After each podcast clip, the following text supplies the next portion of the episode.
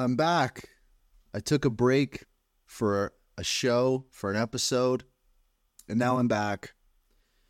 And there's been a lot that's happened. Holy cow. I feel like it hasn't been just two weeks. It feels like it's been like a month. So much has happened. Um, both kind of in the broader crypto world, but then also just inside of Hedera. Um, I mean, there's a lot of news. I mean, let's just quickly, um, you know, tap into it here. I mean, we've got a lot to cover. I'm hopefully going to have uh, Solo from Calaxy on. Maybe we'll have King Solomon stop by. We're just getting things started, guys. We're rebooting. We're bringing things online. It's, uh, it's a change of season. You know what I mean? I feel like something's changing, something's going on, something feels different, you know, on all fronts. Today we're going to be talking about the whole X R P S E C stuff, of course. I think that's on everybody's mind in the crypto space. Um, what else we got going on? Oh, yeah. We got big SaucerSwap Labs news. We've got... We got a bunch of breadcrumbs and rumor stuff, too, which is great. Uh, we got some interesting DAO news out in the U A E, which is really interesting. Um, we got an update from the Guardian. Funny. I had a funny exchange on Twitter um, with uh, with the Guardian. I'll, I'll bring it up, but uh, we'll chat on that. Um, people in the community have been voting on what grade they would give Hedera, or maybe kind of like a report card. It's interesting. We've got a, a warning about um, another, quote, big-time custodian or exchange going down soon from President Hodel on Twitter from Bank Social. Uh, very, very interesting. Um, we got some governing council news. Um, we got some roadmap news. Uh, let me see here. Yeah, more breadcrumbs, more, more strange. Oh, yeah, we got a really strange story to talk about, too. Um... We'll talk a little bit about Twitter stuff, of course. Um, yeah, we got a lot of breadcrumbs today. Holy cow. We got a lot going on. And with that, good evening from Ottawa, Canada, everyone. My name is Brandon Davenport, and I'm a creative developer, musician, and founder at my firm, Dirksen and Davenport, Incorporated, helping artists, businesses, and startups in the Hedera ecosystem. And like all of you, I'm a Hashgraph enthusiast. It is Sunday, July sixteenth. And welcome to Hashgraph News and Rumors, episode eighty-three. Holy crap. We're almost at ninety episodes. Uh, this one's called Seasons Change. This is a weekly show where we cover the top stories related to Hedera, H B A R, and everything in between. Broadcast live on Twitter Spaces every Sunday at seven p.m. Eastern, four p.m. Pacific, and made available on all major podcast platforms, including Spotify, Apple Podcasts, YouTube. That goes up every Monday. Get all the info you need about the show and listen to past episodes at its brandon d dot com slash h barb. If you're listening live now, check out the Twitter thread pinned at the top of the spaces to take a deeper dive into each story. Also, everybody listening live, take a moment now to share the space, let your friends know. The more the merrier, you know how it is. You can also click the little comment button at the bottom right of the spaces to ask a question or share something interesting, and I might talk about it. I mean, there's so much going on. I'm pretty sure I've missed something over the last two weeks. Uh, we got guests today. I've got uh, Solo Ceesay from uh, Calaxy popping up here in a little bit. Um, maybe we'll have King Solomon stop by too. I mean, there's so much X R P stuff that it, that's uh, that's happened. It'd be interesting to have him stop by. If anyone has uh, him in their D Ms, I don't have time to message him. I'm busy talking. Um, and... Cool update. I mean, um, the show right now is averaging about five hundred listeners on Twitter Spaces per episode, which is fantastic. Some of the episodes are over one thousand listeners. I think it's insane. I mean, I've been on a couple different Twitter Spaces and people are like, wait, your show is literally just you talking for like two hours? And I, I mean, I started this show on Clubhouse years ago, Hashgraph Enthusiasts, News and Rumors. Was having fun, and I and you know it was basically just me trying to keep up with all the news, sharing what I was learning, and I mean the show's grown. I mean we have guests now, We have like all sorts of different segments. Like we have all sorts of things happening on the show. And I mean, you know, five hundred listeners per episode on average. That's crazy. Um, so thank you to everybody. Um, and if you're interested in becoming a supporter of the show, please consider making an H B A R donation. It helps me continually add value to the Hashgraph community and keeps the show ad-free. You can send a contribution to enthusiast dot h bar using your Hedera wallet. Brought to you by listeners like you. Also, what I'll do is I'll just quickly share. I'm very proud of the GIF that I paired this with. Check out that post. It has the H B A R address to send a donation to. Um, the show just keeps growing. I mean, I'm getting ready to get some new equipment, get some new gear. Production value is going to go up, et cetera, et cetera, et cetera. Um, we got a lot to get into. So I want to talk to um, Solo from Calaxy because, I mean, right off the right off the gate, I'm looking for new things happening in the ecosystem. I think a lot of people are. Um, I think that this bear market has definitely been challenging. Um, and from the conversations that I'm a part of, at least, you know, there's there's a bit of a morale issue, right? I think that a lot of people are spent.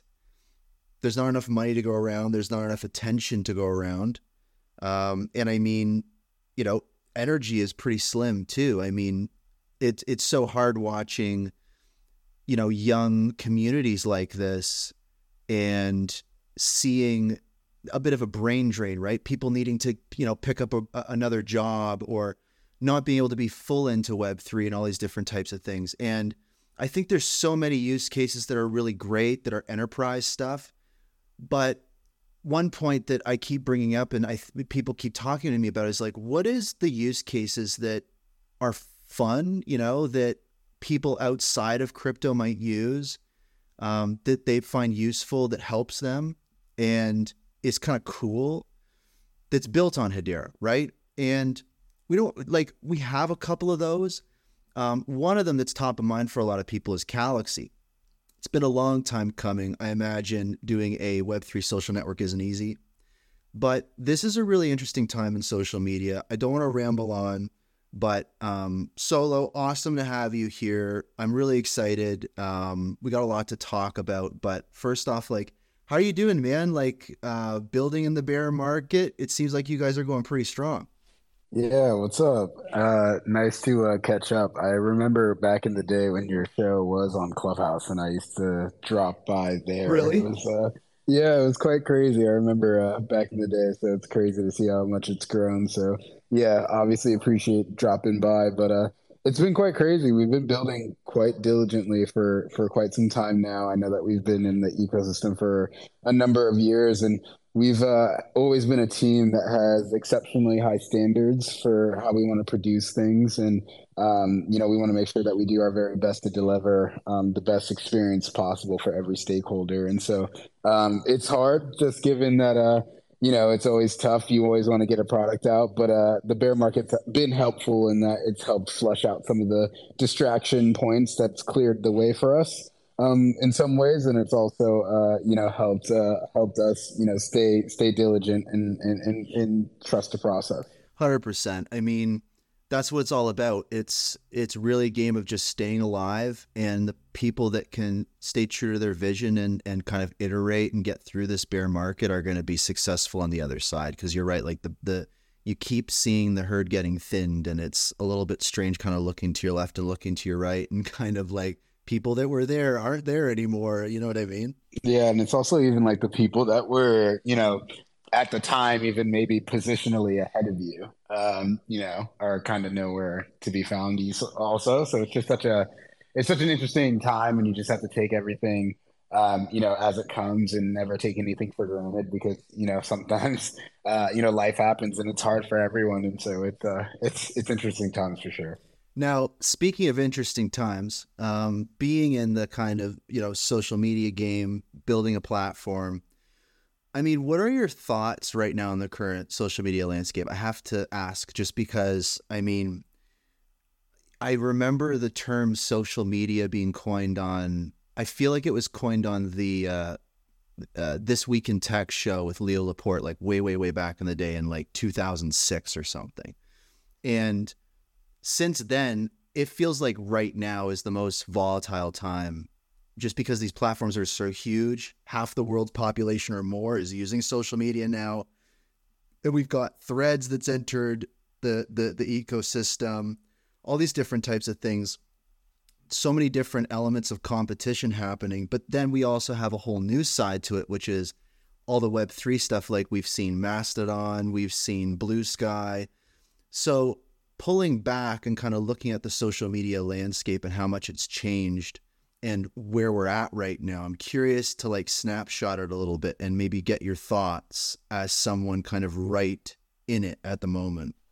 Yeah, I mean, I think you bring up a lot of great points. One thing that I've always kind of noticed about social platforms is that we've always thought them as like primary means of like communications platforms in a way, like keeping up with people and connecting people, which is, you know, inherently one of their purposes. And I think for us, what we see as a great market opportunity is to create like a different spin on the way you're connecting people. So for us, I would almost analogize Calaxy as to more of like a work, stay, play concept where like you're connecting people, but you're also allowing them to exchange value. That's the whole point of being built on a decentralized network where you can financially collect people, um, but then also creatively connect people and allow them to exchange value, whether that's, you know, cryptocurrencies, whether that's fiat currencies, whether that's N F Ts.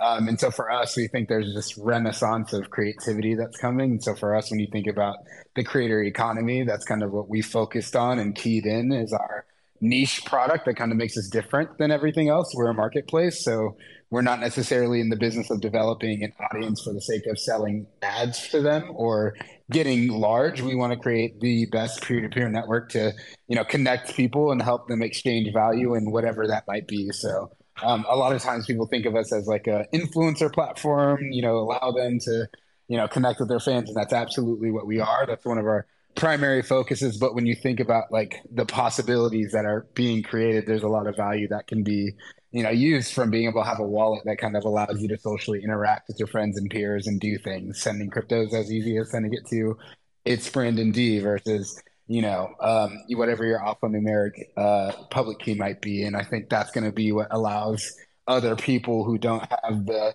um, you know, the, the, the desire and the, the, the, the desire to really learn about blockchain and, and decentralized technologies as a whole. And so I think for us, that's kind of what makes our, our, our journey different and how we feel uh, the social media landscape could uh, use in terms of like a product in the market. one hundred percent. It's a, it's turned from a, a battle between platforms trying to match each other feature for feature, and now seeing new competing business models emerging. Like really the social media platforms out there, they're just advertising companies. So seeing new types of business models and visions is really interesting. And it brings me to this, which is like, we're talking about um, the, the, the Hedera ecosystem hungry for something exciting. And I mean, most of us, you know, Calaxy's been building for a while. Most of us are familiar with the broader Calaxy pitch that we hear, you know, in your keynote appearances and interviews where you kind of speak to the broader crypto and non-crypto crowd, kind of um, using that language and, and that appeal that really kind of at that point, you can't really go into the kind of whole Hedera stuff. You really have to keep it broad. But speaking directly to the Hashgraph crowd now, what are some things about Calaxy that would excite the Hedera community specifically? And is Calaxy using Hedera in ways that we might not know about? Kind of wanting to get a little specific and, and kind of speak directly to the Hedera crowd. Yeah. So I guess uh, I guess one thing that's uh, we don't really ever talk about publicly, but um, Calaxy is very much so an N F T marketplace. And the N F Ts that we sell are attached to digital experiences. So in theory, or not in theory, technically, whenever you buy an experience, say it's a video call from LeBron James or Spencer Din- Dinwiddie, for example, um, you're what you're buying is an N F T um, that is a claim on that person's time. Um, and so at that point in time, somebody that's a fan could swipe their card. They'll buy the video call, for instance. They'll be they, they can use their credit card because we want to make sure it's a very Web two experience or whatever. Um, but technically, what they're doing is buying an N F T. And as soon as the experience happens, um, the funds are released from the contract, and then eventually uh, the N F T is burned and not surfaced to the user because we're going for a very Web two experience. But all those transactions live on the Hashgraph, so you can actually, you know, click on, you know, your uh, Hashscan link in the transactions history within the application and like really see that blend of like the Web two and Web three worlds. And so I think for us, it's like things like that are going to be now easily made possible. Um, when you think about the idea of like governance tokens having a lot more utility and things like that, we want to be the ones building the infrastructure for you to very easily, you know, use the features that Calaxy has to um, to add utility to a project. Like if you think about Web three right now, everyone has to build their own technology and then use their own technology on top of it. Whereas like we're an infrastructure layer and, you know, the world of Web two, you go to, um, you know, you have your, you know, web services platforms that allow you to very easily do what you're trying to do. For us, we're trying to be that kind of infrastructure for different types of Web three enabled social activities or communal activities.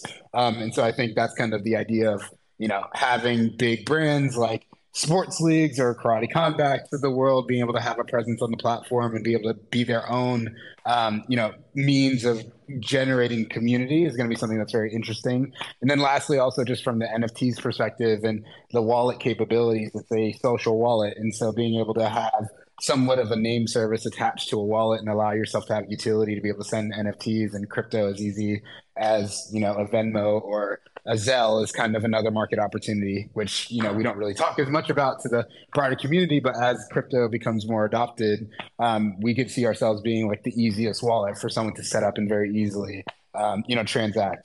Okay. There's a lot to unpack there. That's awesome. So basically, okay. So when you said, you know, a way that Calaxy can be viewed is an N F T marketplace and kind of what you described. Am I correct in assuming that really it's it's almost a little more than that? It's like you are, it, there's an N F T marketplace where not only you're buying and selling N F Ts, but those N F Ts are being kind of like created and transferred um, all kind of together. And those N F Ts aren't necessarily like the ones that we're used to seeing where it's like artwork or something. They're more utility N F Ts where you're purchasing something from a user. It's more like a ticket. Yeah, exactly. So it's an N F T marketplace where things are being created in the moment, and the interface is a, a, a kind of chat with somebody. Correct. It's like a one-to-one wow. experience. And so basically, like if you're in a chat, we wanted to, we call it D Ms with superpowers.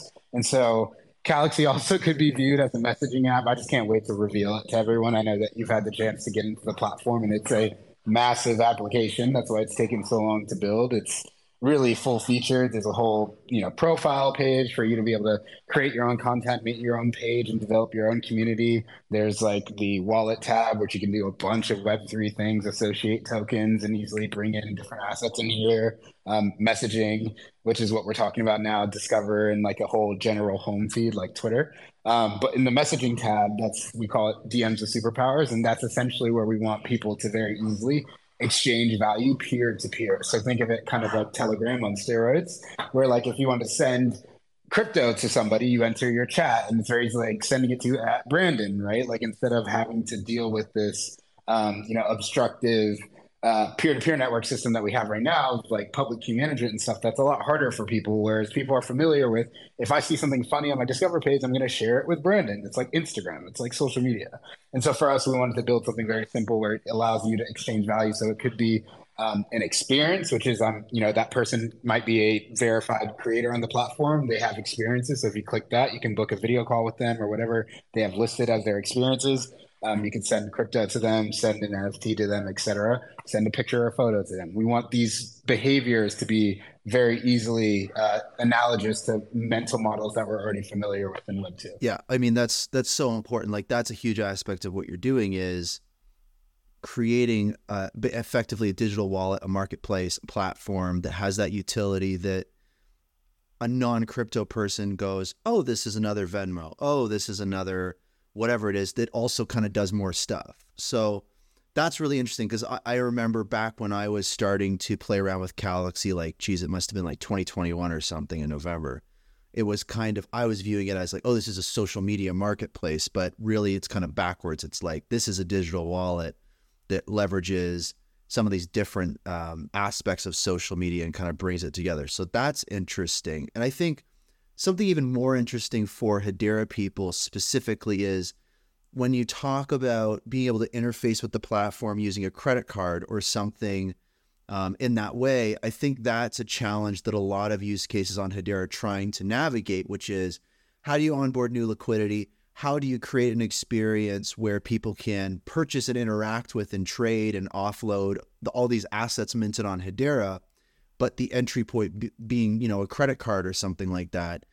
C- can you talk a little more about maybe how that works a little bit? What maybe some of the challenges are that you guys have overcome? And then when you interact with the credit card, like then how does that value live in Calaxy? Like, are you holding this in H B A R? Are you holding it in some other crypto? I, th- I think so many people are curious about this aspect. Yeah, it's actually a quite simple system. And so for us, uh, we partnered with Circle, um, payments processor, uh, sent our consortium Coinbase. And basically um, the flow is we want a L E T two user who's familiar with, you know, say it's an eight-year-old and they're a big fan of Spencer Dinwiddie, who sells video calls.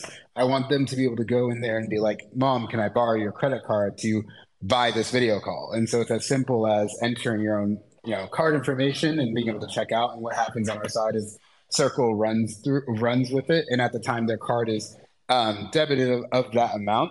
Um, and at the same time, U S D C, Hedera-based U S D C, which we're super excited about because, you know, people keep talking about how we want to up the liquidity of, you know, Hedera-based U S D C. I think the current market cap of it is, you know, less than ten million, not big at all. Um, but hopefully with a marketplace that's as large as, you know, as we aspire to be, hopefully we can add a lot to that. But anyway, U S D C is minted in deposit initial contract. Once the event happens, the N F T is burned.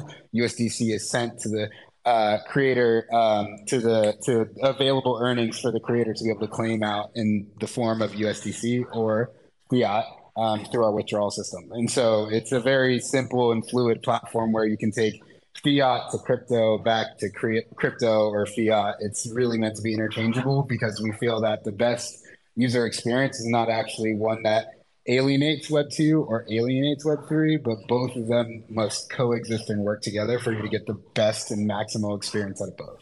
That, I think that's so important. Like, I think even um, Mei Chen from Hashpack tweeted out recently, and I, I, I mean, people have been talking about this for a while, like a bit like Hedera is growing and it's really fantastic to see the growth, but there are pillars that really are required for a network to truly be attractive to the broader crypto space. And I think one of those is like a, a high usage and a high liquidity of kind of an on, on-chain stablecoin. And like H U S D C is a great example of that. And your platform leveraging that, yeah, that could that could definitely have um, an impact. So I think that's that's that's really important. And I mean, you you know, you rightfully said like this is a big app. I mean, you know, I'm using a version of it right now. It's really interesting. I've seen people tweeting about using Calaxy. And I mean, um, because there's so many components, it's been really interesting over the years watching um, the, the user experience continually become more refined and the product become more refined and focused. And I think that definitely a lot of people in the Hedera ecosystem had hoped Calaxy had launched sooner, but I think that that's true for a lot of different use cases. And I think that, of course, the bear market is a component of that. But I do think that there's, you know, unforeseen roadblocks and all sorts of different things like that. I mean, if you were if you were to have someone say to you, Solo, like, what's taking Calaxy so long? When is it coming? You know, what like what would be your response to that person? Um, I would say that I understand and feel you, dog. I wish uh, it wasn't as long as it has been, more than anyone. But I would say that uh, you can't rush, um, you know, perfection. And not that we, you know, aspire to be perfect, but I mean, the idea is we are doing things the right way, and we are, um, you know, very set on delivering a very high standard of product. And we think Hedera deserves that. And I think that's what Hedera honestly needs um, to be able to prove its worth to the broader ecosystem. Because I think all the sexy, cool projects that, you know, people have to learn about, you know, because the way people learn about Solana is not because of Solana, the blockchain network or anything like that. They learn about it because of some use case. Oh, Tom Brady's doing something on what? Solana? Okay, they learn that, right? Like, they need a little bit of that. And so for us, the only way you're ever going to get to that level is that your product has to be able to be captivating within itself um, to, to earn the market share or the time share of somebody's time. And I think for us, we just know that with given all the complexities and the difficulties of the technology that are currently being built, like Calaxy is also trying to solve for a lot of standard, you know, market-wide usability concern issues with technology. And I think that we've solved a lot of those. And I think a lot of people might be happy with the pathway that we've, uh, you know, built, because a lot of other projects will probably follow, you know, follow suit and, you know, do a lot of the things that we did um, that might have taken a long time, but also allowed us to deliver an end product that will actually stick around and, you know, prove its worth over time and, you know, generally be Uh, a long business. And we also know, knew that from the top because we were partnering with a blockchain that understands that, or, you know, Hashgraph. Um, just because Hedera has always said that it wanted to be a hundred-year business or more. It never wanted to just be in for the short term, and neither were we. So we aligned ourselves with such, and, you know, are happy to say that we're at the end of that journey now. And, and, and what you did just there is really interesting. It's, um, I always talk about this on the show, how Hedera investors and community members and, and Hashgraph enthusiasts, it's a really strange space to be in, because not only is it like, um, you know, this is a this is a D L T here and there are other D L Ts. It's it's further segmented where it's like, this is a Hashgraph, and then those are other things out there, like kind of blockchains or traditional D A Gs or whatever. Like there's there's all sorts of there's so much more separation. And, and what you did there, where you were like, you know, on blockchains or Hashgraphs, we've seen, you know, yourself, but also even Lehman Baird and stuff, when they're talking about Hedera, they refer, they, they call it a blockchain. And I think that really illustrates um, the approach that, you know, Hedera, but also your use case kind of has to take, where you're at conferences. You can have to call, you have to call Hedera a blockchain, because otherwise people aren't going to understand what you're talking about. And I think that's part of what this is really about, is like, you, you hit the nail on the head. It's like, what draws people's attention is some celebrity that, that, that is, that, that connects to them, is doing something that they're interested in. And it happens to be on this new type of platform they might learn about. So I imagine that's a challenge too, is like, depending on the audience, like how you describe certain things. Cause I even see, I, I've had Lehman do that in the spaces too, where it's like, on, you know, a blockchain or a Hashgraph, kind of almost correcting yourself of like, oh, right, I'm talking to, you know, Hedera people, you know what I mean? It's, that's a really interesting observation that I've made watching some of these use cases, like you guys present your ideas, and even Hedera too. Yeah. And it's also just like the, the partners, cause we are, we're very much an interface. We're not like uh, building any, you know, at this moment, you know, proprietary, other than software, any sort of, you know, technology. And so like, we have to build with, you know, partners like Circle to do payment processing. And if they don't support the ecosystem, that makes it a lot tougher for us if we want to, you know, stay on Hedera. Um, a lot of that was taking the long route and waiting for support to come in when it was available, not, you know, doing what a lot of other projects did, unfortunately, and, you know, maybe hedge their bets or go elsewhere on another, you know, blockchain, or, you know, take another layer one opportunity to try and accelerate their project. You know, we never did any of that. Calaxy's been a ride or die Hedera project for better or for worse when it comes to timelines. Right on. And then, Um, just, uh, uh, you know, two more questions here, which is, um, I think that, ref- like, I mean, again, this has been a multi-year journey. You guys have had like tons of highlights, and I'm sure tons of challenges, and doing something that like is right in the spotlight of kind of the global consciousness right now, which is social media. What's going on with that? Everything's topsy-turvy. So when you look back at the journey so far with Calaxy, like, if you could single out one thing, what's been the biggest challenge, right? Kind of like, if if I knew this going into it, I wish I knew this going into it, kind of thing. I'm re- I'm really curious if there's been like a big lesson or a, a main challenge that you've had to overcome. I think the best uh, move we ever made was deciding to become a web app. Point blank, period. Right. I think that was the best one, because I think it made it a lot easier to develop. It made it a lot easier to be available to different types of people, um, you know, out of the box, different jurisdictions. It would just be a lot different and a lot more difficult, even on the user experience, from having to push Apple surcharge payments on users. I think it just was a very, very, very uh, smart move to have made when we made it, and I wish we would have made it sooner. Yeah, huge. And then I might not, like, I'll ask you one last thing, and then and then before you go, I'll ask you like an unrelated question just because I'm curious to have your thoughts on it. But like, to, on this uh, last thing on the social media front is like, you know, the standard question, um, you know, the next five years, again, as someone in this space, how do you view the future of social media? Like when when you when you kind of take a minute and visualize like what things could kind of look like. What do, like, what do you see? What does the social media landscape look like over the next, you know, few years or five years? I think uh, a shameless plug, but I have, uh, I have nothing but faith for our project. I think we have a very, very compelling product and a lot of the backing and support needed to uh, get it out there. And so I think uh, I think we will be a very big role. I think we will play a very big role in the world of the creator economy, which is a very huge subset of the world of social media and just media in general.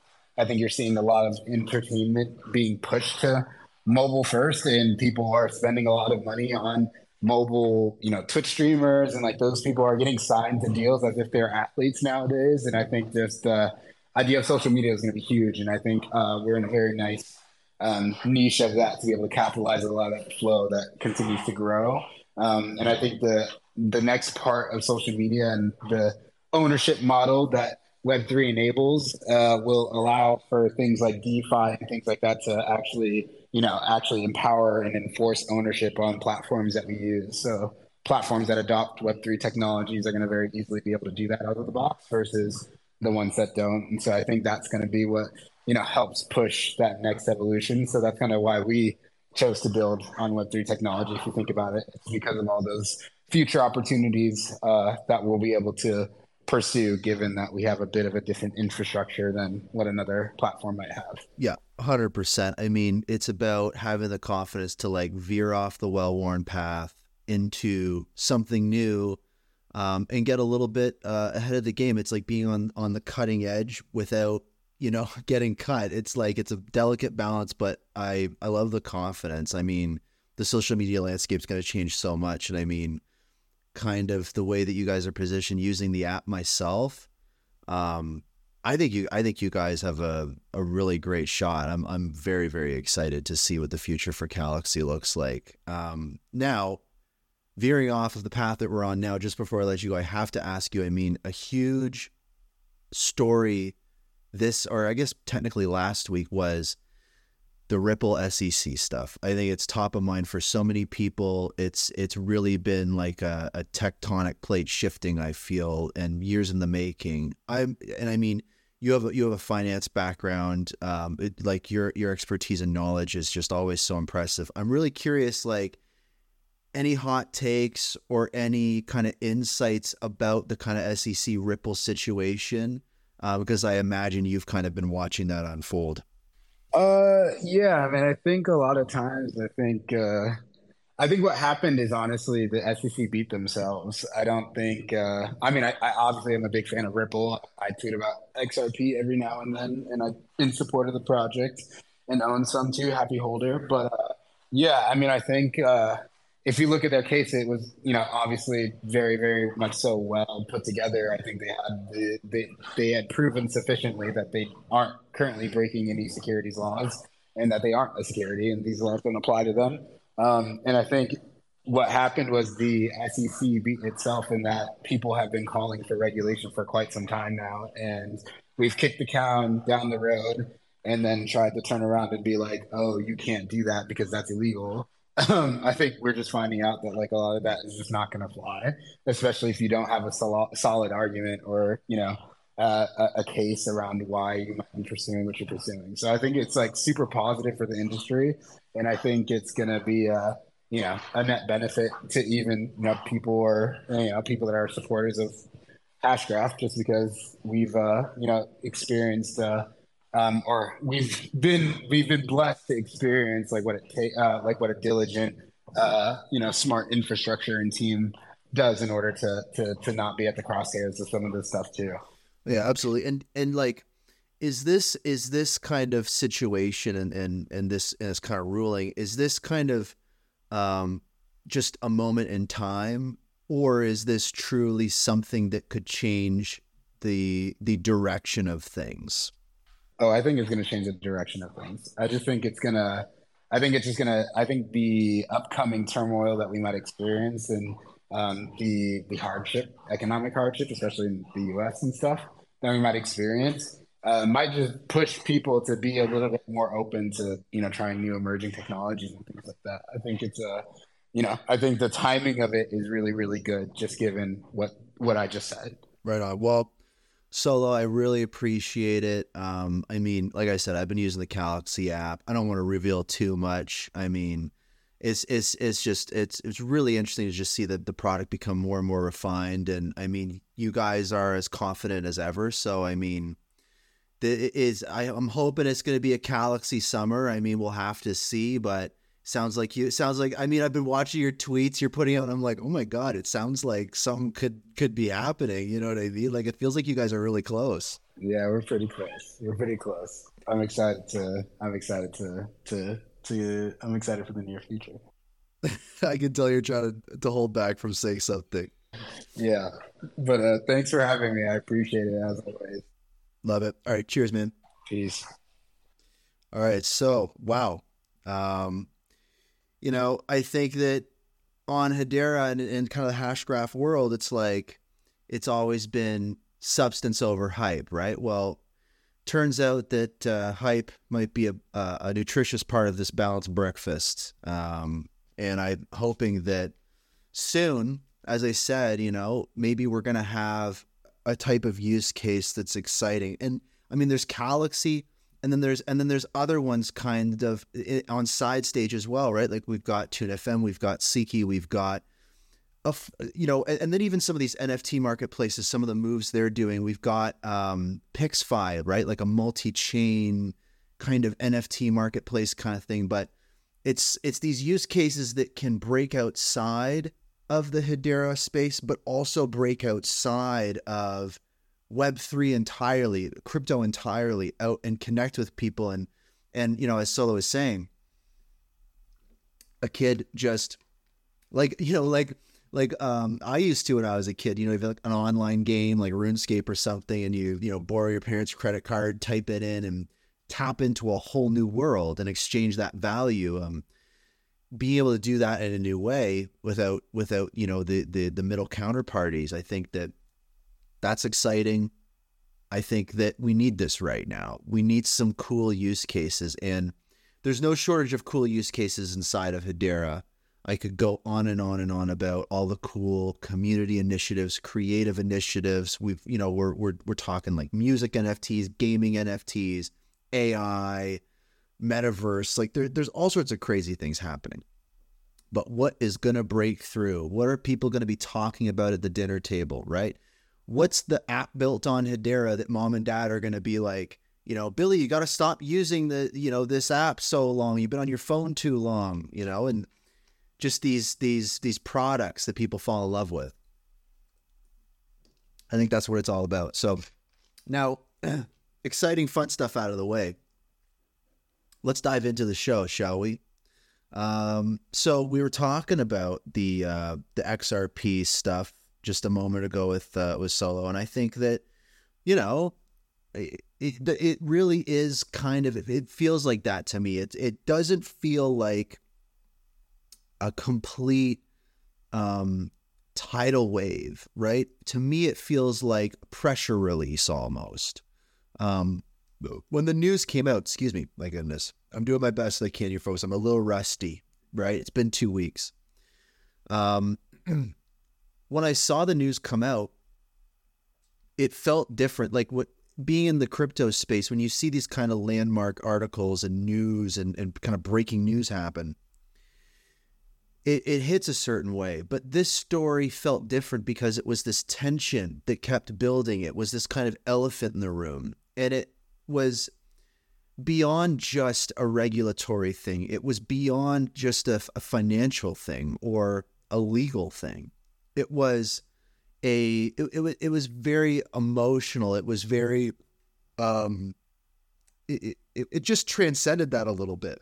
And I think it was on so many different people's minds. And I think that we saw it even inside of Hedera. I think that this, this, um, lack of clarity in regards to the regulatory landscape in this industry, it's the reason why things move slower, right? It's the reason why um, it, in in the you know the U S, I think that there's there's much more caution. People are less inclined, and, and enterprises and companies and use cases are less inclined to flip the switch per se.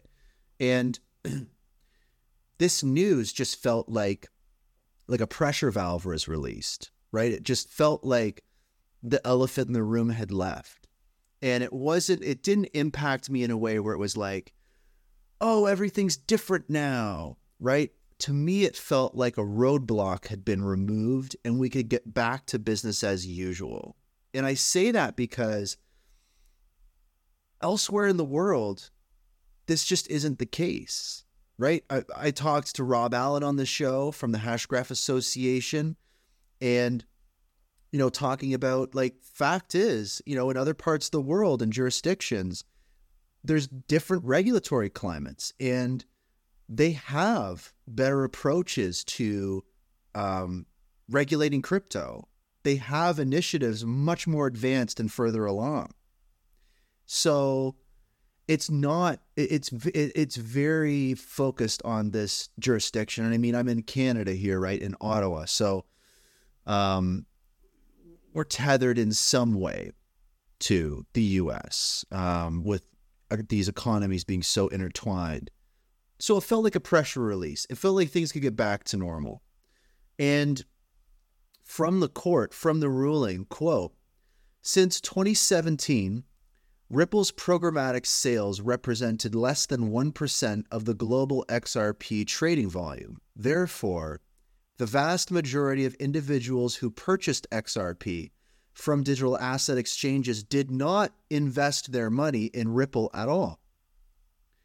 An institutional buyer knowingly purchased X R P directly from Ripple pursuant to a contract, but the economic reality is that a programmatic buyer stood in the same shoes as a secondary market purchaser who did not know whom or what it was paying its money.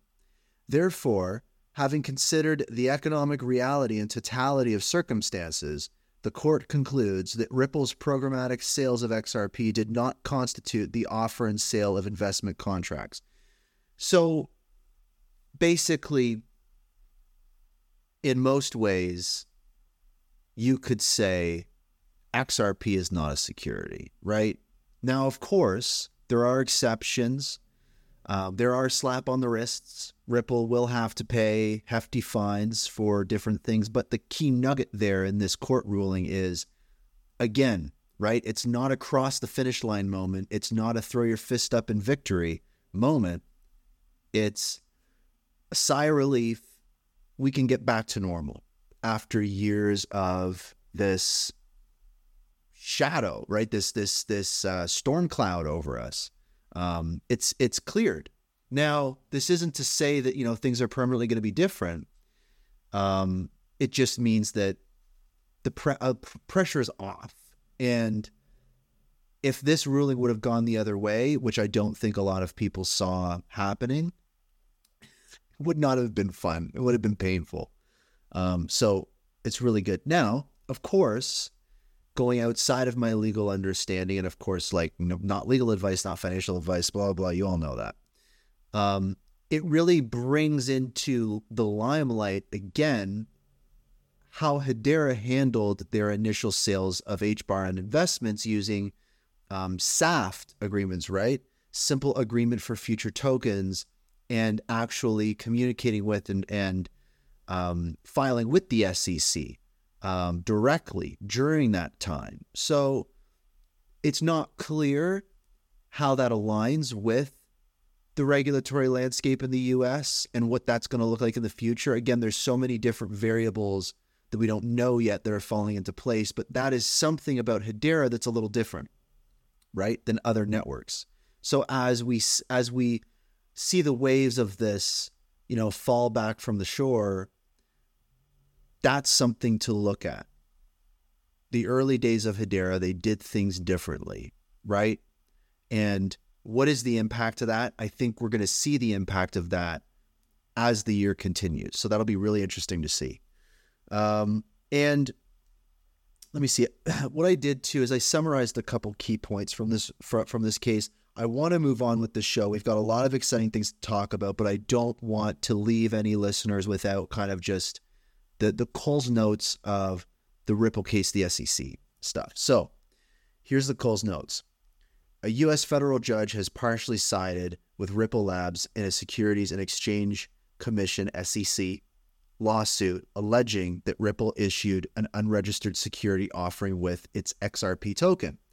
The court ruled that while Ripple's institutional sales of X R P were found to constitute an unregistered securities offering, programmatic sales were not, right? Like we said. The court noted that since twenty seventeen, Ripple's programmatic sales represented less than one percent of the global X R P trading volume. The majority of individuals who purchased X R P from digital assets exchanges did not invest their money in Ripple at all. The summary judgment comes after a three-year-long legal battle and could set precedent for future token classification cases, right? And and when you look at that, that's where it's very interesting with Hedera and their S A F T approach. Continuing, the judge granted part of the S E C's motion, right? It wasn't all. It wasn't a straight win across the board. There's still, you know, pieces to pick up, right? The judge granted part of the S E C's motion pertaining to seven hundred twenty-eight million dollars in institutional sales. At the time of the S E C's lawsuit in December twenty twenty, the regulator called Ripple's X R P sales in total to one point four billion dollars. The court ruled against Ripple's, quote, essential ingredient defense, in which Ripple argues that a physical contract must exist to be con- sorry, to be considered an investment contract. The court evaluated the three-pronged Howey test in its ruling, finding that there was an investment of money, a common enterprise, and a reasonable expectation of profits to be derived from Ripple's efforts. The judge concluded that the S E C did not demonstrate that Ripple co-founder Chris Larsen and C E O Brad Garlinghouse were aware that Ripple's transactions and schemes were illegal. In response to the ruling, Garlinghouse tweeted, quote, "We were on the right side of the law and will be on the right side of history." The ruling comes months after the S E C classified nine other cryptocurrencies as securities in an enforcement action against former Coinbase employee for insider trading, and one month after it named nearly two dozen tokens across its Coinbase and Binance suits. The ruling may change the future approach of the S E C towards other cryptocurrencies. So again, is this a watershed moment? Is this, you know, a, a big thing that's going to change everything? Um, we'll have to see. But at least for now, the pressure's off in that respect. Um, let's talk about something cool now. I mean, that's out of the way. We had to talk about that. SaucerSwap is one of the most interesting use cases on Hedera because not only is it one of the most necessary, but it's also had one of the most interesting stories, right? Um, It was a DEX that had aliens and cows and cool illustrations and strange N F Ts of, you know, cows being beamed up into U F Os and this lively community. It's a little bit goofy, but under the surface, it leverages the Uniswap version two um, uh, protocol and brings a very traditional decentralized exchange approach to Hedera. And it did it way back, um, I believe it was the fall of last year. And I believe when it launched, there was hiccups, there was issues, it was delayed a week, um, a very colorful time in Hedera's history. But here's SaucerSwap now, with well over eighty-five percent market share, not including um, native staking in, in regards to just T V L. And basically, they're now announcing um, their version two tokenomics proposal. And this kind of changes how the platform functions. I wanted to have um, some folks from, from uh, SaucerSwap on the show, but I mean, those guys are busy. And I mean, I want to give a shout out real quick to Peter. I mean, Peter's, you know, more than welcome on the show anytime. I was hoping that Joseph from uh, SaucerSwap could stop by today, but they're busy, guys. I mean, this is a, a major update to the SaucerSwap protocol. I think they've been slaving away on this for quite a while, and hoping to have them on this show soon because I've, I've got a lot of questions for them. So I'll save some of it for when I have them on the show, because I have a feeling this is a story that's just beginning. Um, but I want to talk about some of the key points from what was discussed both on their recent Twitter Spaces, where they broke some of this down, but also um, their Medium article that they published. And basically, here's what this is all about, essentially. And again, I've, I've, I'm going to give you the Coles notes from this. Um, the new, basically, the new version of this, uh, this, this, uh, this protocol. This is going to, the key thing here is it's going to allow people who provide liquidity, right? The people who put their money into the system so others can trade, to have more control over their money and potentially earn more fees. So it's basically about the platform being more granular, right?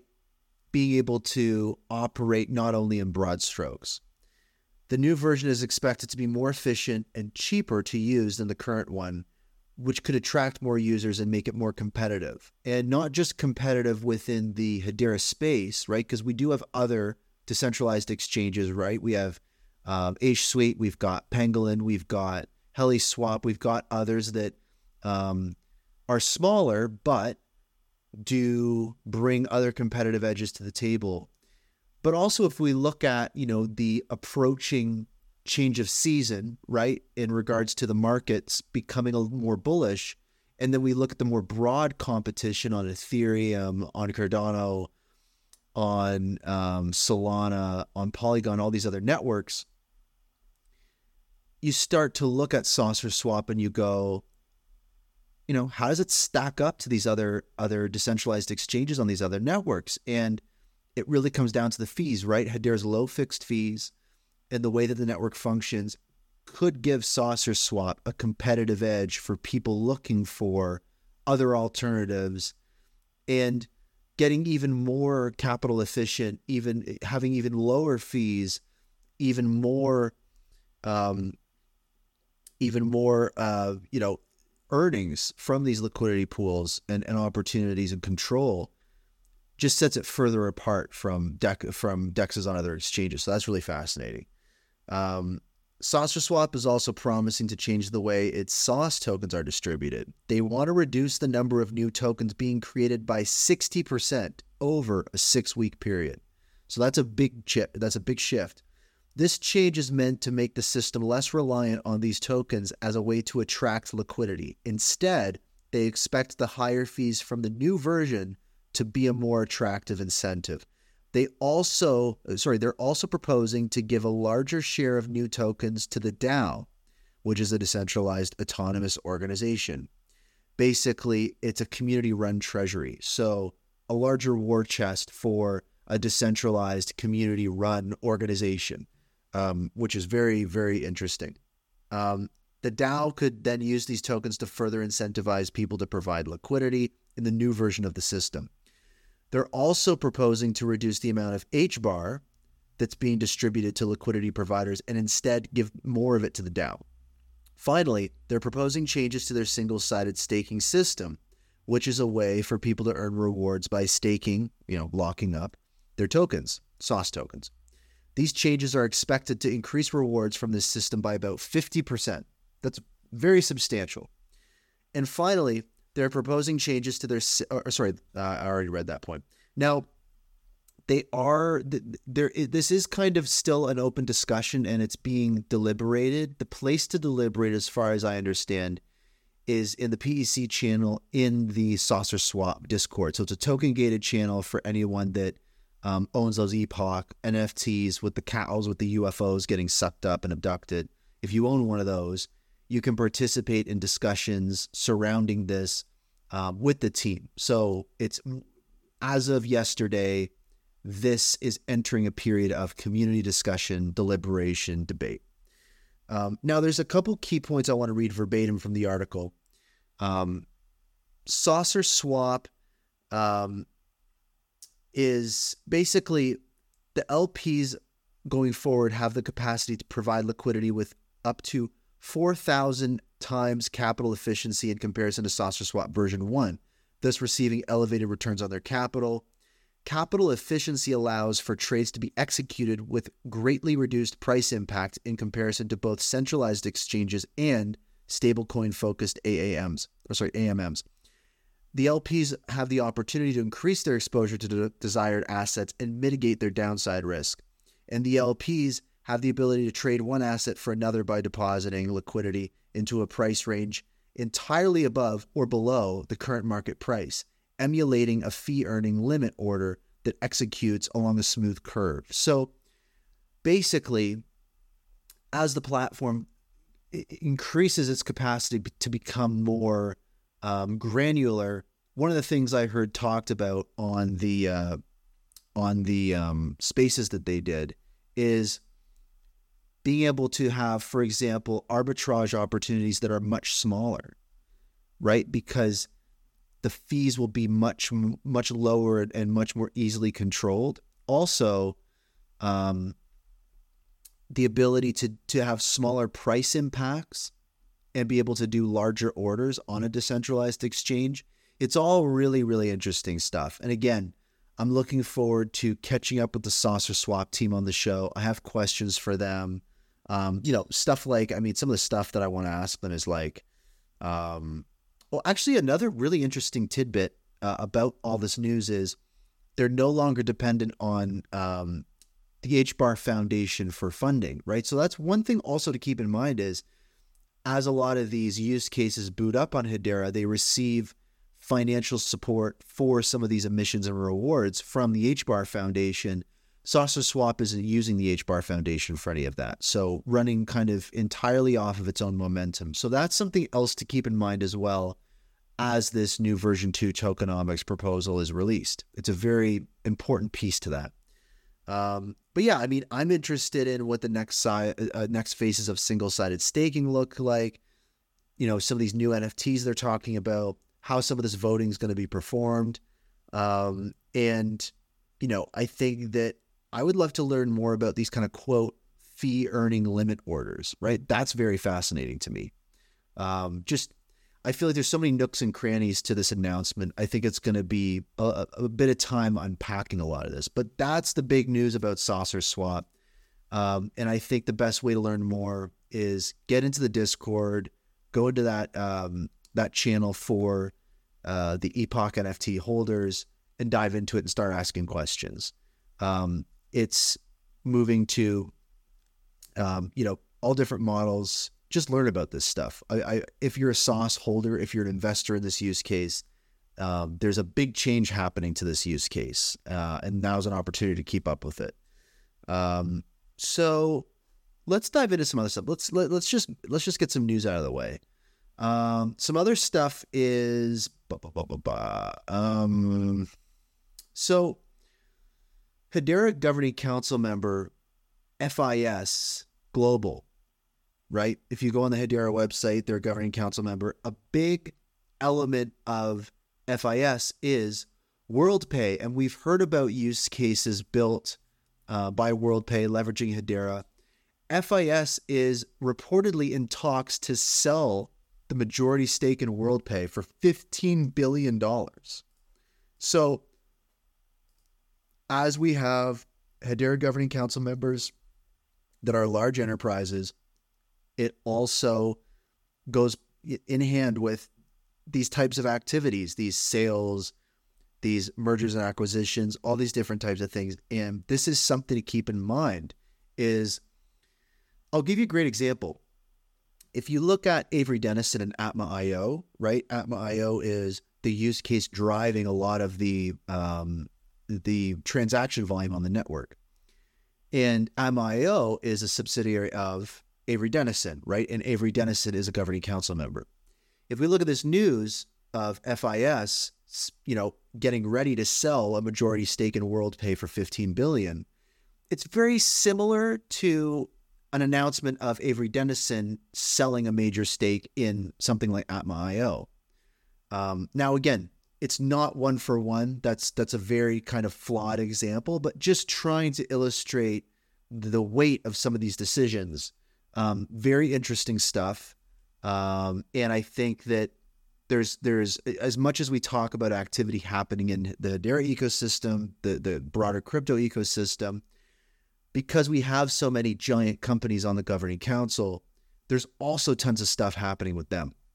And a lot of it is behind closed doors, right? A lot of these uh, companies may not be publicly traded. So there's also tons of um, fascinating things that happen in that respect that will have an impact on this network, how it's governed, and the bo- the governing council. So that's an interesting headline, one to watch. I'm sure that we're going to see more news coming out about that. Hedera has upgraded, or sorry, updated their roadmap page, and they've reorganized it um, into different categories. So we've got prioritized for development, planned for development, and in development. Um, so prioritized for development, we've got things like um, smart contracts, which would uh, be um, E V M third-party tooling support, um, token association improvements, and community nodes, um, which was pushed down the roadmap um, as the months and probably years have rolled on. Absent from this roadmap is specific dates or just general quarterly um, segmenting of this roadmap, which is interesting. It's just now kind of, as I said, prioritization, planning, and whether something's currently in development. Something that's planned for development um, is uh, new mirror node explorers uh, and E V M developer support. Um, and then things currently in development are paired sponsored account creation, Um, Hyperledger, Bezu updates, um, the graph support, um, which I think is an important one that a lot of people have been talking about, um, smart contract traceability, um, updates to the smart contract security model, um, a bunch of different stuff, uh, J- JSON R P C relay performance improvements, um, a lot of different stuff. Uh, there's a couple other things added here, like local node improvements and disaster recovery enhancements. So some really technical stuff, but there are things absent, right? Like I talk about HIP six forty-seven, which is, or sorry, six fifty-seven, which is um, mutable metadata with that metadata update key. You've been seeing me and other people in the community going on and on and on about that. That's not on the public roadmap. Like there's just other things that the community is hungry for that are absent from this roadmap. Um, this roadmap doesn't really bring a lot of extra clarity. Um, So I would say that this is definitely an underwhelming update uh, from Hedera. Also, the fact that if we go to um, if we go to ecosystem, the ecosystem page on Hedera, um, when we look at wallets, some wallets aren't on the uh, the, the Hedera website anymore. Walla Wallet um, is absent.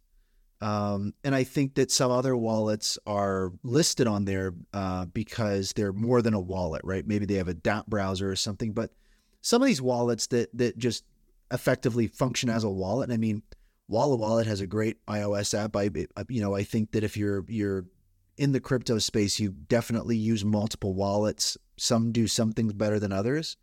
Um, but it's really strange. Like that's, it's really weird that you have, um, a situation where just wallets are taken down off the website. Not one hundred percent sure what the reasoning is. Um, maybe Hedera is becoming less of a community-oriented um, uh, brand, and maybe that's going to be offloaded to the H B A R Foundation. I'm not sure, but it was just weird. Browsing the Hedera website, things are changing. Focuses are changing. Um, they got the cool new design. It's groovy. I think overall the new Hedera website's great, but a little bit strange on the ecosystem page, a little bit strange on the roadmap page. We'll have to see. Um, not really the direction that I expected, right? I'm hoping that things become more transparent, more inclusive, um, but that may not be the case in some ways. But We'll have to see, right? I assume it's for good reason. Um, an interesting thing, just kind of on the rumor uh, breadcrumb type thing, just a quick mention is um, there's a there's a big headline out um, on July thirteenth. Uh, basically, the headline is Google Play changes their policy on tokenized digital assets, allowing N F Ts in apps and games. The company is opening up to the ability for developers to let users buy, sell, or earn digital assets in apps as long as they maintain transparency and adhere to other rules. So obviously some of these app stores, these walled gardens, are starting to open up a little bit to Web three, right? And Google obviously making their foray into these changes. Google is also a governing council member on Hedera. It's clear that Google is definitely moving forward into Web three at a quicker clip than the likes of Apple, right? That we just, you know, I had Solo on the show um, just earlier, and, you know, Solo talking about what a nightmare it is to deal with the Apple Store. And this is competition, right? We see Apple make all sorts of different controversial decisions, right? Very famously, decades ago, being the first computer company to get rid of um, the floppy disk uh, drive, or get rid of um, the old ports for mice, keyboards, and printers, and going exclusively U S B. Um, they're very innovative in a lot of ways, but also Apple sometimes makes decisions that seem counter counterintuitive in a whole other way. Very currently is, you know, the Lightning port, right, that I got on my iPhone right now, and different jurisdictions saying you've got to start using U S B C, right? You have to start using something more compatible, more universal. And Apple, you know, kicking their heels and dragging their feet. Turns out they're going to go along with it. And when we look at the Web three space, you know, clearly we want the Apple that got rid of the U S, that got rid of um, the floppy disk port, that did something wild and innovative and against the grain, right? That's not the Apple that we're getting here. The the Apple we're getting here is just so um, abrasive to Web three in general. Like, we've seen struggles that all sorts of different apps and networks have trying to penetrate the Apple ecosystem with these thirty percent charges on network fees and all these different types of things. Google's doing it. Others will do it too. There will be competition. Apple will be forced to compete in turn. And we've talked about the connections that Apple has to organizations and initiatives that Hedera also has connections to. So, you know, I put my thinking hat on and I'm like, man, um, Apple feels a lot of ways like the peanut butter app to Hedera's jelly. Um, when is that going to happen? I don't know. Seems like it may happen a little quicker with Google being as bold as it is being. And we'll have to see what this looks like on Google's end. Um, this is also, this is a neat story here. So Polygon, shout out to the Polygon network. They put together a website called The Value Prop. And this is something I'm seeing um, just now that Web three really has started to branch beyond just glorified demos or kind of insular use cases that are focused around decentralized finance or N F Ts, and truly now starting to see enterprise use cases um, and, and kind of larger scale stuff. Is now we see networks, you know, like Polygon, like Hedera, like Ethereum, wanting to surface a lot of these and say, listen, this stuff is currently happening, right? These are currently running right now on these D L T networks, and they're running because enterprises built them. This is no longer just the Wild West in every way. This is something real. And on the Value Prop website from Polygon, you can sort by network. And if you look at the use cases from Hedera, we see um, Audify, right? Some that, I, that, that um, I'm not super steeped in. Something like Audify Audify combines blockchain and A I to develop modern modular supply chain management and cross-border payment uh, platforms. So interesting stuff, right? Um, built leveraging Hedera. We've got stuff we've talked about too, like Diamond Standard, um, Everywhere, ServiceNow, Neuron, Toco, Timeless, the Coupon Bureau, DocsTribute. So there's a lot of interesting stuff happening, and it's great to see Hedera use cases being thrown into the broader crypto Web three soup of show and tell for the broader world. Um, and Hedera is pretty standout. And I think that seeing some of these other um, larger networks taking this approach, we saw with Coinbase too, right? Coinbase, just on the last show, we talked about how they used um, Acor, which is a um, uh, health industry use case built on Hedera. Coinbase highlighted Acor as, you know, something similar as a value prop for Web three. So um, you could look at Hedera being enterprise focused, um, for better or for worse, but I think for the better. If people want to, you know, value prop for Web three, you can go on the Hedera ecosystem page. You might see some wallets missing, but you'll see some cool stuff. Um, let's talk about something kind of wacky. Uh, this is probably one of the wackiest stories that I've seen in the ecosystem, and also one that um, we've talked about before, but we talked about it last year on the show. And this is a new deep dive published on the Hedera community subreddit, and it's it's regarding ExxonMobil. So let's just dive into it. I've got a couple notes here. The post on the Hedera subreddit discusses Hedera's potential involvement in the oil and gas industry, specifically focusing on ExxonMobil and its use of blockchain technology for energy. Hedera is actively um, looking at the oil and gas industry for a potential governing council candidate to meet its industry diversification criteria. Because remember, one of the key aspects of the governing council is that diversification amongst all sorts of different industries and geographies. And the oil and gas industry is one that is ripe for innovation, that probably would be great to have a seat at the table on the on the Hedera Governing Council. And I get that people kind of go, whoa, whoa, whoa, whoa, whoa, right? This kind of goes against everything that Hedera is about. Hedera is the network that says we're, you know, bajillion times more efficient than, you know, Visa, and we use, you know, the the power of a light bulb to power the network for one hundred years. You know, I mean, that's that's not accurate. That's not true. But you get what I'm saying is Hedera is the green, sustainable network. Why on, you know, God's green earth would we have ExxonMobil or a similar organization on the governing council? Well, these companies have initiatives and use cases to, you know, survive the changes that are happening in the world. Um, the Stone Age didn't end because we ran out of rocks, and the oil and gas, and, you know, age won't end because we ran out of oil and gas. Um, times change, and these companies are going to have to change with it. And part of this is um, being able to leverage these new technologies. So ExxonMobil, a major oil and gas corporation, has a division called Low Carbon Solutions. Ding, ding, ding.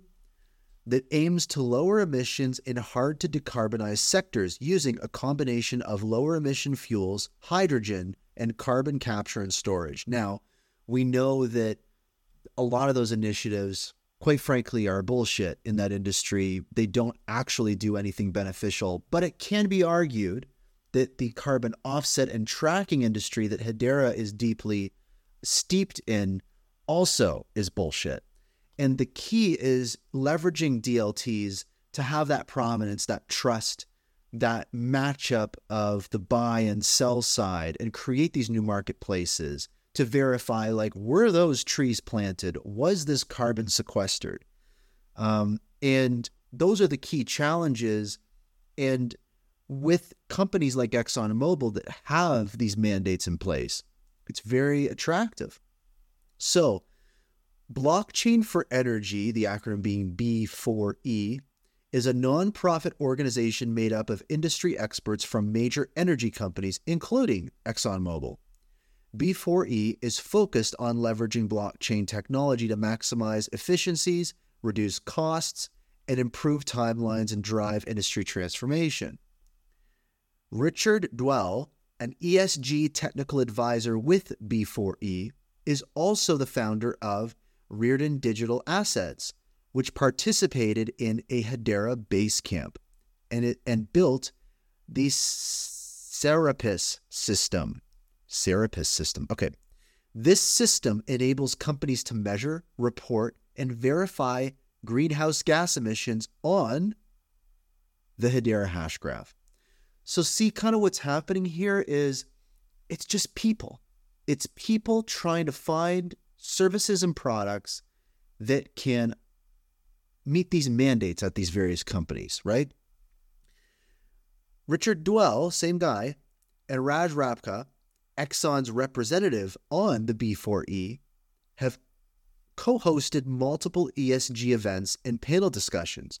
One of these sessions, quote, E S G Fantasy League, addressing the missing links, explored the depth and breadth of the E S G issue and how the blockchain E S G Fantasy League addresses the missing links.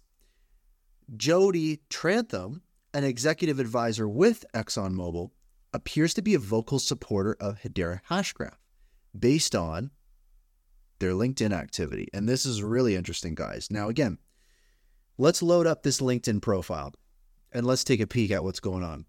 So Jody Trantham, right? An, ex- an execution advisor at ExxonMobil, right?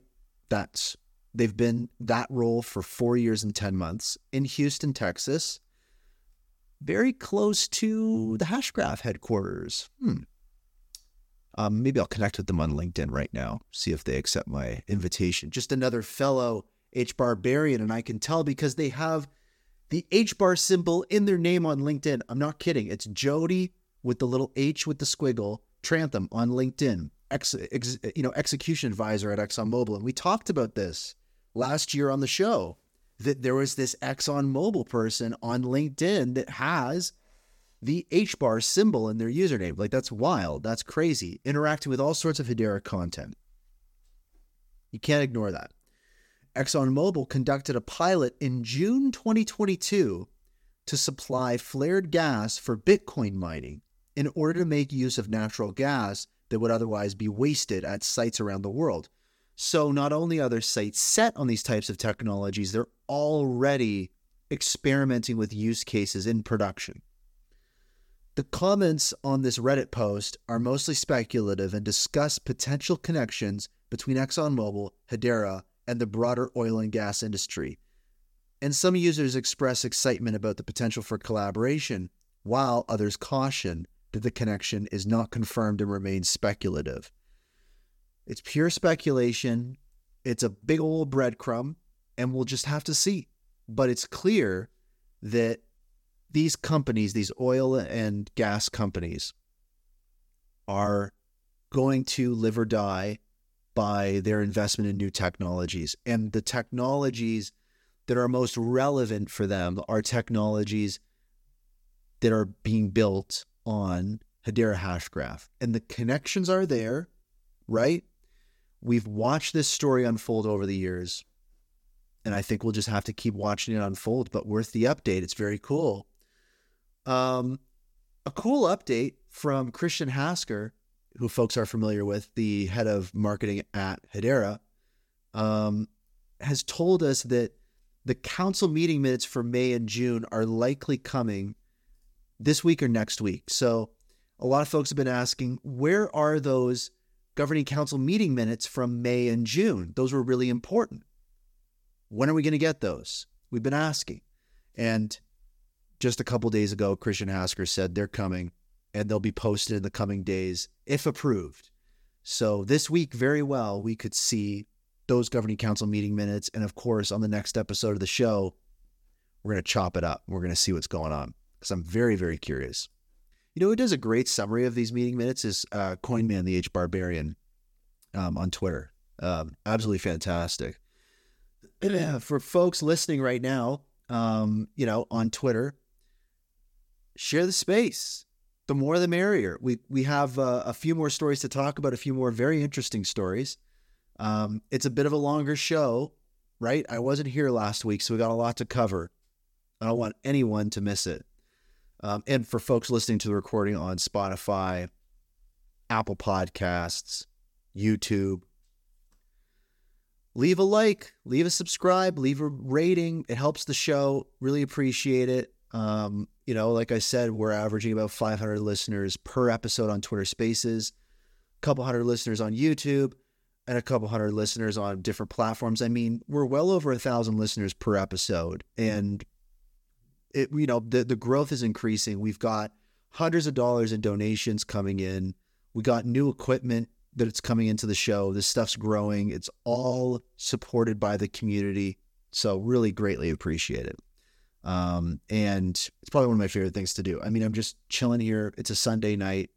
Um, my wife is out, uh, walking dogs and pet sitting. You know, that's what she does. She loves doing it. And I'm just chilling here talking about stuff I love on a Sunday. Um, I don't think there could be anything better. And, you know, It's it's it's growing. It's something actually, you know, it's not just a hobby. It's something people actually depend on. So it's like, it's so cool.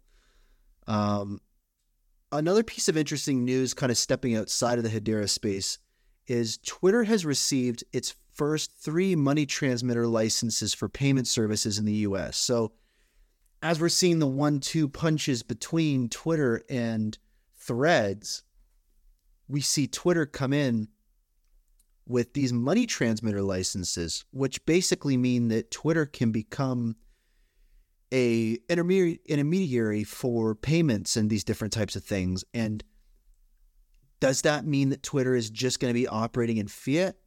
Does it also mean that they're going to venture into becoming a kind of exchange similar to Calaxy and, you know, using different tokenized assets on different networks and being able to not only subscribe with your credit card to folks on Twitter, but also in crypto? Could we pay for our Twitter Blue subscription in Bitcoin? I don't know, but some more, you know, doorways are opening. Twitter has been on the ropes a little bit. I haven't been entirely happy with some of the things that they're doing, but it is interesting nonetheless. And I think that there's a lot of innovation happening. Um, and with Threads in the, uh, in the, you know, the arena now, it's going to be really interesting to see what's going on. um, following up on something that happened way, way, way, way, way back in early March, March ninth to be exact. Remember there was that attack on Hedera where six hundred thousand worth of tokenized assets were stolen from the network.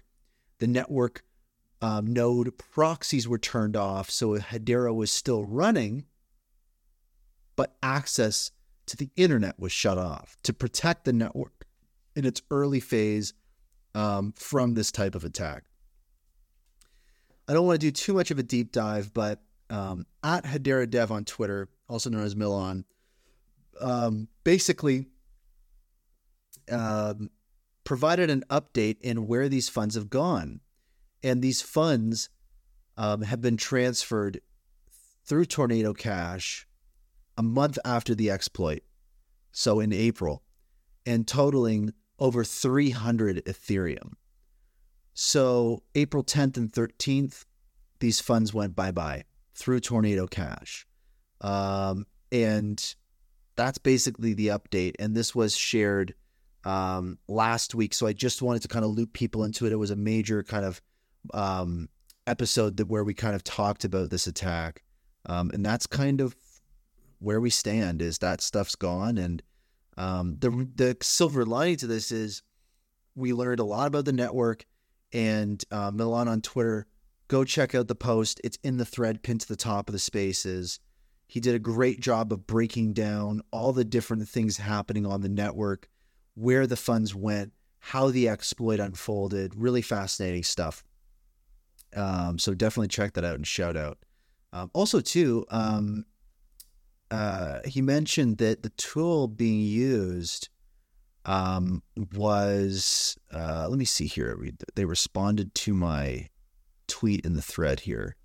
Um, there's a tool called, um, there's a tool called um, App Breadcrumbs, which is basically a community-powered crypto analysis tool. It would be great to have um, they th- this kind of supported for Hedera, because um, it's really easy to kind of sleuth around on Ethereum with a tool like this. But again, with an attack like this in our rearview mirror, having a tool like this on this network would be really beneficial. So shout out to App Breadcrumbs. This is an app we need on Hedera. Let's figure out how to make it happen. Um, what else is going on? Oh, there's a there's a HIP called HIP five forty um, that's been added to the roadmap on Hedera. I think I talked about it previously. Um, this is about changing or removing existing keys from a token, and this is really important. Um, this is going to help reduce counterparty risk for N F T holders on Hedera. Um, there's many N F Ts that were minted back in the day that inadvertently contained keys like an admin key or a wipe key or something that would give a kind of inherent risk to N F T holders. And there is, there has been no way to remove these keys um, on these assets. Um, they're kind of just stuck on there. And The, the the lack of ability to remove those keys on these N F Ts creates that risk.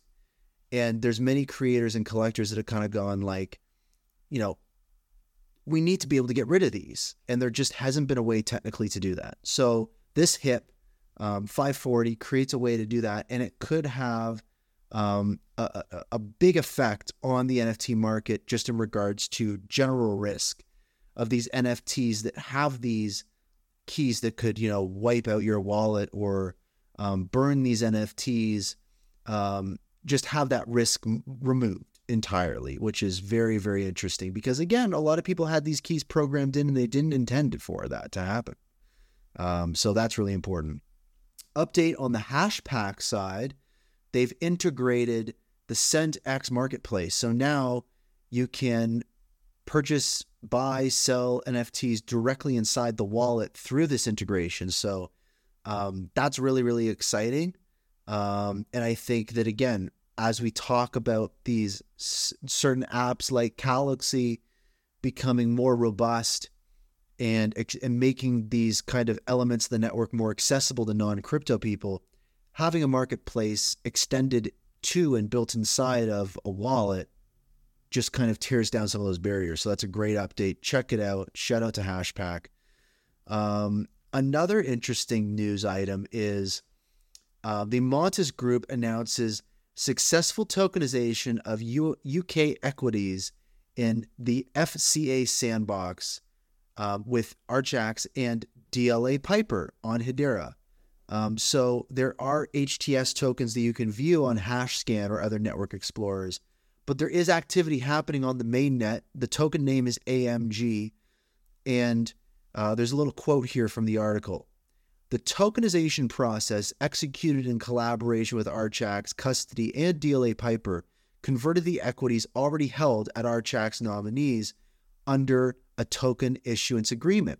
The minted tokens adhere to the H T S fungible E R C twenty standard and are securely custodied in an Archax nominees wallet on Hedera. So um, really, really interesting.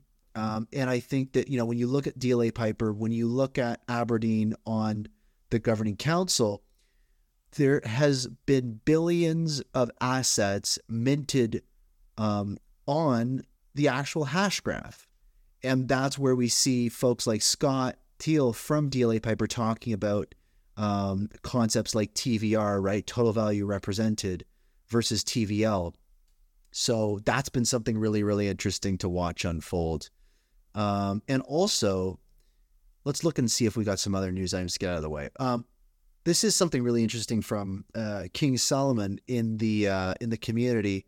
A little bit of a laser-eyed um, observation here, which is Avery Dennison, right? We were talking about them before with their Atma dot I O platform driving the majority of transactions on the network. Um Avery Dennison partners with TexAid to explore how technology can enable traceability of garments through the sorting and recycling process. So a different type of use case still in kind of the supply chain space focused on um, garments. Um, and there's a little excerpt from this release too, which is, quote, digital identifiers tracked via Avery Dennison's Atma dot I O connected product cloud platform carrying vital fiber information will aid TaxAid to process apparel into relevant resale or recycled streams. So this ties a little bit into what we saw from Atma dot I O, where we saw it being leveraged for a secondary clothing market use case, which was kind of secondhand clothing, tracking the product through its life cycle. Now we're actually talking about the raw materials being reused. It's really exciting stuff. Um, so that's, I'd say, uh, arguably a major development in the Atma dot I O platform, which is effectively a new large-scale customer that wants to use that platform in, in a whole new way, which is really interesting.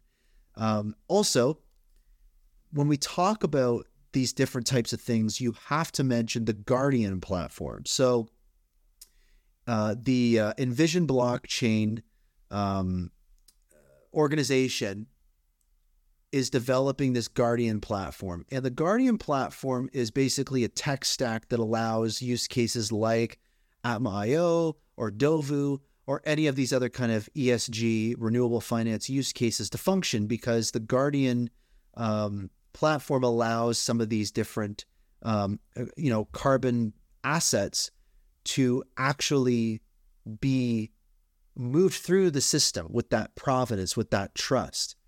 And they've been doing a lot of activity on testnet. I think that a lot of people have been watching testnet, seeing these transactions ramp up and wondering what's going on. And on the thirteenth, Envision Blockchain published a tweet um, that, you know, really, I'll, I'll talk about something funny, but uh, they shared some statistics over the last five months. And again, this is testnet activity, but it can kind of maybe paint a picture of what we could see coming to the mainnet on Hedera. And I'll just share some of these numbers that they have outlined. So they've created twelve thousand five hundred topics, right? H C S topics on the Hedera consensus service. two hundred fifty thousand messages have been sent to those topics. three hundred sixty-one fungible tokens have been created. And this is very funny. I said that one hundred eighty-one million fungible tokens were minted on the Hedera testnet, which is crazy um, and really fascinating to see the breadth of this use case. But when I tweeted that, Envision Blockchain actually replied to me and they said, no, no, no, no, no. It's not actually one hundred eighty-one million. It's one hundred eighty-one billion. one hundred eighty-one billion fungible tokens minted. Um, so that's really interesting. And it kind of, again, shows the scale of the use case.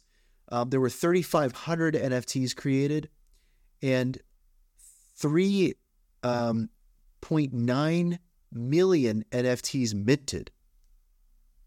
Let me say that again. Almost four million N F Ts minted within the last five months. That's crazy from one use case. So if that does anything, let it paint a picture of what could be coming to the Hedera mainnet. And it's also worth mentioning that, again, revenue is a big concern for Hedera, and the transactions moving through the mainnet right now, although they're impressive at, you know, the, you know, a thousand or two thousand transactions per second. Again, they're consensus transactions. They don't actually generate a lot of revenue, but those other types of transactions like fungible token transactions, non-fungible token transactions, those generate much more revenue. So as we see a further diversified pool of transactions on the mainnet, it means a sharp tick up in revenue for Hedera. That is a really good thing that we need to see. And seeing this testnet activity, it really paints an exciting picture for the mainnet. But we'll have to see, right? We're really going to have to see what's going on. Um... Parabolic H B A R, aka Sivo, sent out a tweet that said, quote, let's get a pulse on the H B A R community. As an H B A R holder, what grade would you give Hedera right now? An A, a B, a C, or a D slash F? With eight hundred ninety votes, fifty percent of people said A, twenty-seven percent said B, fourteen percent said C, and eight percent said a D or an F. And there's a lot of really great conversation in this post um, that I think you should dive into. This tweet is in the Twitter thread pinned to the top of this Spaces, so I'd encourage you to dive in and, and read through it because it has a lot of interesting debate and insights. But I just wanted to share um, that um, fifty point one percent of people give Hedera an A, right? So that's good in just regards to sentiment. Um, but there is definitely a lot of room for improvement, and a lot of that is discussed very, I might say, very civilly and eloquently in that tw- in that Twitter thread uh, shared. So check it out. Shout out to Sivo, um, always sparking the, I think, really important discussions. Um, an ominous warning has been sent by President Hodel, aka John Wingate from Bank Social. Uh, You know, Hedera, O G, et cetera, et cetera, et cetera. Um, this warning has been issued to the entire crypto community. I will read this quote from John. I have a feeling we're going to hear about another big-time custodian slash exchange going down soon. Within sixty days, get your keys and get your crypto if they haven't already been locked. Um, so this is really important to talk about. And again, this is purely speculative. The only reason I bring it up is just because John Wingate is, um, definitely in this wheelhouse. And there's a couple questions the community asked. So someone asks, thank you for this insight. On a scale of one to ten, how big of an exchange are we talking about? John says an eight or a nine. So big. Um, Specifically, maybe a five billion plus in value. So a, a big exchange. Um, someone says, L O L, do you mean Bank of America? Um, not Bank of America. But again, definitely um, one something to keep an eye out. We, we are not over the hump. Um, that is for sure. So keep your eyes peeled, keep your ears to the ground, stay alert, um, heed all warnings. But also remember that it's purely speculative. Um, another interesting to statistic, excuse me, it's all, how long has it been? We've almost been two hours. Bear with me, guys. Again, I'm a little rusty. Let me try this again. Um, just in, the number of new monthly crypto startups has fallen off a cliff since early twenty twenty-two. Down almost ninety-eight percent. So the monthly number of new crypto startups was at one hundred twenty in twenty eighteen. It was at eighty in twenty twenty-two. And it is at single digits right now in regards to new monthly crypto startups. Um, we are for sure at or approaching the bottom. That's all I'll say. But a shocking and interesting statistic. Um, there's nowhere to go but up. Um, and to cap it off today, I want to talk about another interesting rumor slash breadcrumb tidbit from the Hedera community subreddit. Um, this involves I B M. So Lygon is a blockchain-based bank uh, grantee platform formed by A N Z Bank that we've talked about, the Commonwealth Bank of Australia, and Westpac, alongside I B M and shopping center company Skek Center Group. Weird, spelt with an, an S and a C. Strange. Lygon is a market operator for creating and managing digital instruments that eradicates the, plan- the pain points of paper. Built upon Hyperledger Fabric and the I B M blockchain platform, Lygon brings speed and trust to financial agreements. So what's going on with these breadcrumbs? What's actually happening? Is there a new use case coming to Hedera that's tied to I B M? The Reddit posts discuss Lygon, right? A blockchain-based grant, uh, grantee platform built by A N Z Bank, the Commonwealth Bank of Australia, and Westpac alongside I B M. Lygon builds upon the Hyperledger Fabric. The post mentions that Nigel Dobson, banking services lead at A N Z Group that we've talked about, who is a vocal supporter of Hedera, was instrumental in the decision to digitize the bank grantee process using blockchain. The Lygon platform allows a tenant to request a grantee online, a landlord to set the terms, and the tenant to back or the, the tenant and bank to review the grantee. These digital grantees are legally enforceable online bank grantees that can be issued, amended, and canceled with the click of a button. The Post speculates that given the close connections with Hedera and Lygon's focus on alternate D L Ts and use of the I B M blockchain platform, it is quite possible that they may be using the Hedera consensus service as its consensus mechanism at the back end. The comments on the Post are mostly speculative and discuss potential connections between Lygon and Hedera. Some users express excitement about the potential for collaboration, while others caution this connection is not confirmed and remains speculative. And again, that is the definition of a breadcrumb, folks. It is not a whole loaf. It's not even a whole piece of bread. It's just these little morsels that get us by in a bear market. Some comments discuss the potential benefits of such partnership, including increased speed and trust in financial agreements and the potential for Lygon to leverage the Hedera consensus service. Other comments discuss the broader implications of blockchain technology in the banking and financial sectors and the potential for blockchain to revolutionize these industries. So we've heard it time and time again, but another one to add to the pile, another spinning plate to keep track of. Lygon. Are they building on Hedera? Um, I'm sure we'll find out. And I'm sure that I will talk about it on this show. So another week behind us and another week ahead. A huge shout out to everyone listening live on the Twitter Spaces right now. Another shout out to everyone listening to the recording on Apple Podcasts, Spotify, and YouTube. And an extra, extra, extra shout out to everyone making a contribution to the show, aka sending some H B A R to the show. I've got to get a new mixing console. I've got a new microphone that I'm using that I've borrowed from my good friend Joshua at my creative firm, Dirksen and Davenport Incorporated. It's a very cool microphone. I'm going to get the mixer. I'm going to sound a lot better, and the show production is going to happen a lot faster. Um, and I mean, it's all, again, due to people literally just contributing H B A R. I've been approached with different sponsorships and different deals. Um, advertising potentially.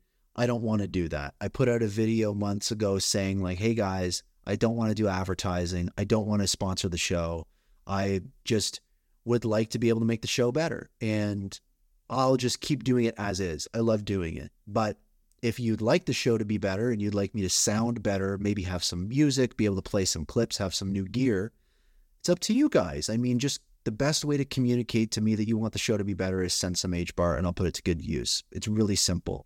Um, and I have a lot of ideas that I want to do, but they definitely take time. So together, we're going to keep growing this. Um, and the theme of the show this week was seasons change.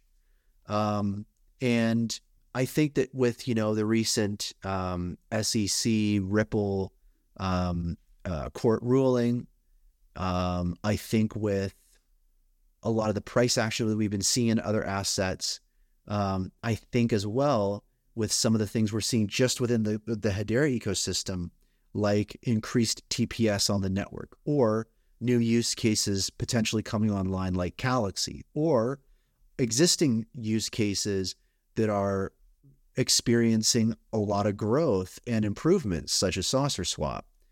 Um, Even in this bear market, as we're seeing kind of folks drop left and right, people that are remaining that actually are bringing value, they're kind of thriving a little bit. And with some of this pressure released, I think that maybe there's a change of season, right? I think that you can kind of feel it a little bit. Um, and I think it's very interesting to see um, the sentiment around this. I know that things are still kind of bottomed out, um, but we're kind of remembering what a light at the end of the tunnel looks like. And I think that one may be soon approaching. And also, too, I think that there's all sorts of other elements happening that we're not even factoring in, right? We talked about um, that value proposition from Polygon and Coinbase highlighting um, Acore, um, which is a use case built on Hedera. I think that it, it also too, like even, you know, fifty million dollars worth of diamonds being tokenized on the network through um, Diamond Standard, or billions of um, mutual fund assets being tokenized on the network through governing council members. Um, this is real, right? And these are things that are being highlighted to the broader public and to enterprises. It just feels like something is changing in a big way. So we'll have to see. But I think that, you know, we're we're literally in the second half. We're two weeks into the second half of twenty twenty-three, right? The roadmap has been updated on Hedera. Um, there's just so many fundamental things happening, pressure being released. It's just going to be very interesting to see um, this high pressure system move on, right? Thanks for tuning in to Hashgraph Enthusiasts News and Rumors episode eighty-three, broadcast live on Twitter Spaces every Sunday at seven p.m. Eastern, four p.m. Pacific, and made available on all major podcast platforms, including Spotify and Apple Podcasts. Those go live every Monday. Get all the info you need about the show and listen to past episodes at its brandon d dot com slash h bar. Also, a huge shout out to Solo Ceesay from uh, Calaxy for hopping on the show. Um, speaking with him is always a pleasure. Um, I think everybody is patiently waiting for that use case to go live. Um, I feel that he is also one of those people as well. Um, I will say I'm using the new version of it right now. It's on mainnet, so it's real stuff, and it's very interesting. I don't know if I'm allowed to say that, but I just did. Uh, maybe I'll get uh, an angry D M. Who knows? Maybe I'll be kicked off the platform, but honestly worth it just to let, you know, folks know that it's really cool, um, and it works really well. Uh, so just good science, good news. Uh, so hopefully I didn't step on any toes, but I mean, it's a, it's a vibe. So when you get a chance to check out Calaxy, do it. It's very interesting. Like you said, it's a digital wallet and it's an N F T marketplace um, where you create, buy and sell N F Ts inside of D Ms, right? So that's kind of wild. You know what? It's actually interesting. Um, it's it, this is Calaxy is really an original use case on the network. And I just realized this when, when Solo was talking about Um, people th- about this use case about Calaxy effectively being an, an N F T marketplace living inside of your D Ms, right? When you're messaging a celebrity looking for a video call or voting on something or whatever, that's an N F T being minted, bought, and sold, a value exchange, the N F T burned. Um, how did the N F T ecosystem start out on Hedera? We were buying and selling N F Ts and D Ms on Twitter. So maybe it'll be a, f- a full circle moment. Uh, that's kind of funny. Um, but I mean, that's going to be really exciting to watch unfold. I usually also too plug the um, Hashgraph Enthusiast Twitter community. Honestly, um, Twitter communities are very strange right now. Um, it's there. Check it out. There's a link in the thread to join. But, um, you know, I don't know what the future of Twitter communities looks like. Um, there's a lot of spam. I had to close the group. So if you do join it, be patient. I let people in manually because otherwise we get so many spam accounts in there. Um, so bear with me, but you know, we do what we can do. Um, and I appreciate everyone tuning in. Um, like always, I'll see you next Sunday, seven p.m. Eastern, four p.m. Pacific. For everyone listening now, I'm going to do what I always do. I mean, if you see someone listening um, and you don't recognize them, you already have someone in, uh,